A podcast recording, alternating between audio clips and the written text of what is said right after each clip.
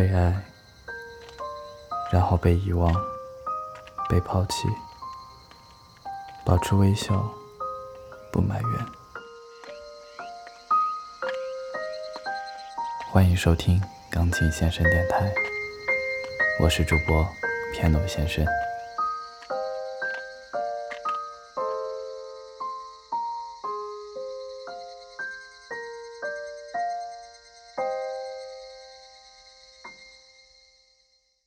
扔还是不扔，这是个问题。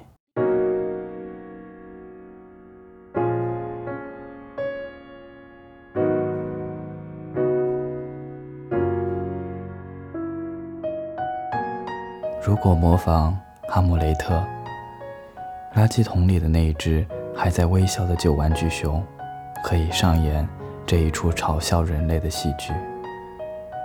你爱我时。抱我在胸口，没有我睡不着觉。你不爱我时，不再和我多说一句话。开始嫌弃我占用你的床。我从床上到了床底，再被压缩打包进了仓库，而最后你已经彻底将我遗忘。当你想腾空仓库的时候，最后一次发现了我的存在。于是将我带到这跳蚤市场，看看我能不能再换回几个欧元。日落时分，没有人咬我，你看也不多看我一眼，果断地把我和一堆旧衣物扔进了垃圾桶。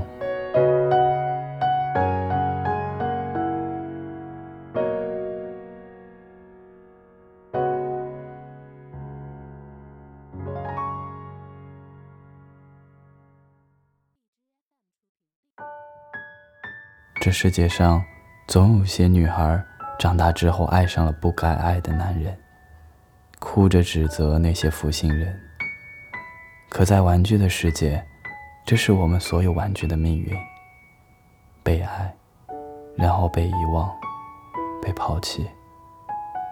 保持微笑，不埋怨。有趣的是，最近人类还为这种抛弃行为。找到了新的高尚理论，几乎所有的人都在谈论断、舍、离，据说是勇敢抛弃不再需要的物品，并轻装上阵的仪式。这些人打开衣柜，寻找可以抛弃的物品，通过清空来获得仪式感的轻松。可能我的主人。也想得到这种豁然开朗吧。如果我被抛弃，让他这样轻松，那我也就欣慰了。可是，他一定会再买许多不需要的东西，未来必将再次抛弃那些他未能好好拥有的物品。虽然，他最后把我扔进了垃圾桶；虽然，他注定在消费欲望和渴望轻盈的。仪式感中折腾，我愿他幸福。但愿爱就是这个样子。我知道你多么寡情，可我还是祝福你。毕竟，我们有过曾经。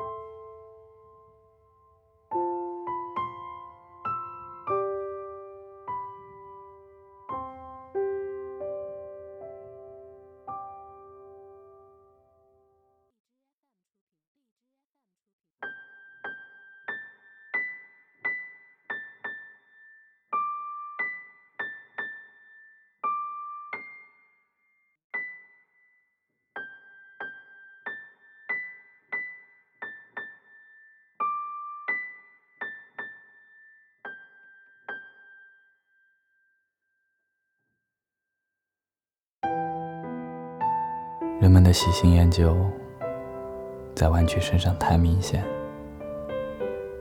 如果用玩具的第一人称来写跳蚤市场的历史，估计是一部跌宕起伏的史诗，或者一部控诉人类如何复兴薄情的血泪史。他如何从这一家被卖到那一家？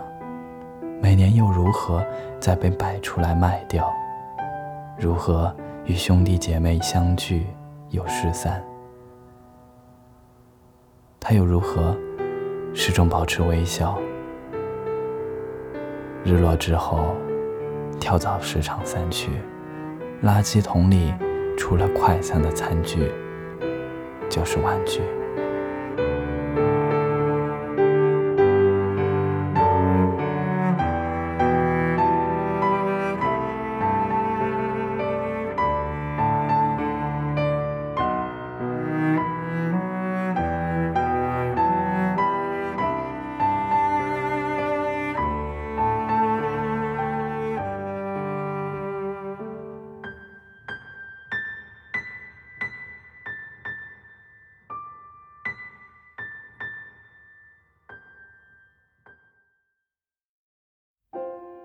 想起从前看过的电影《玩具总动员》，每个玩具对主人都是百分之百的倾心付出，而玩具的主人往往和玩具没有一生一世的长情。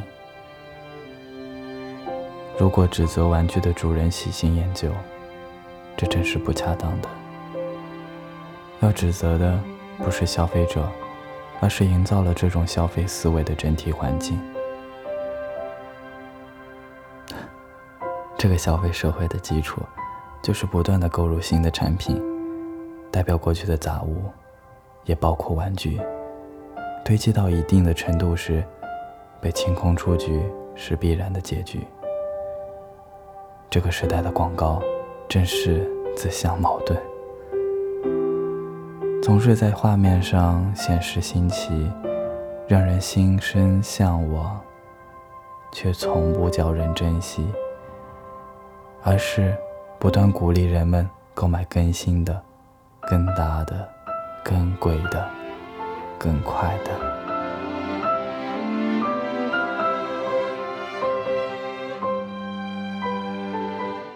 面对消费品薄情寡性的人们，在生活中也会渐渐遗忘人的价值吧？如何让一个不好好尊重物品的人去尊重一个人呢？人面对世界的时候，态度总是一致的。我始终记得有一次在国内旅游，当地的老妈妈拿出细心缝制的荷包来卖，同去的几个老妈妈不停的杀价，到最后，那个当地的老妈妈简直要哭了。荷包的做工细致美丽，一针一线里，是她对美好生活的希望。可是对于游客大妈而言，这不过是另一件战利品。如何珍视人的价值？如何珍视一件物品中的生命和情感？这个鼓励无止境消费的社会，从不探讨这个问题。被扔得一地的玩具们，却深深明白这样的伤害。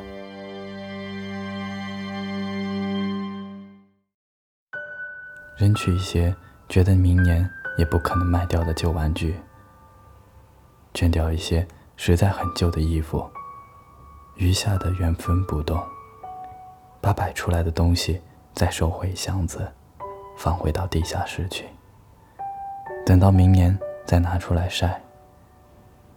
于是，跳蚤市场年年开，大家都兴高采烈地出来晒晒、逛逛。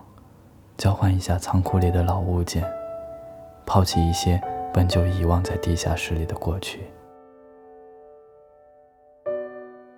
每个家庭都有不为人知的小秘密，每个家庭的地下室里都埋藏着被遗忘的过去。这个绝望主妇式的句子，同样也可以用在跳蚤市场上。每个家庭都有需要抛弃的过去，他们会发现自己曾经看重和珍爱的事物，在跳蚤市场上一文不值。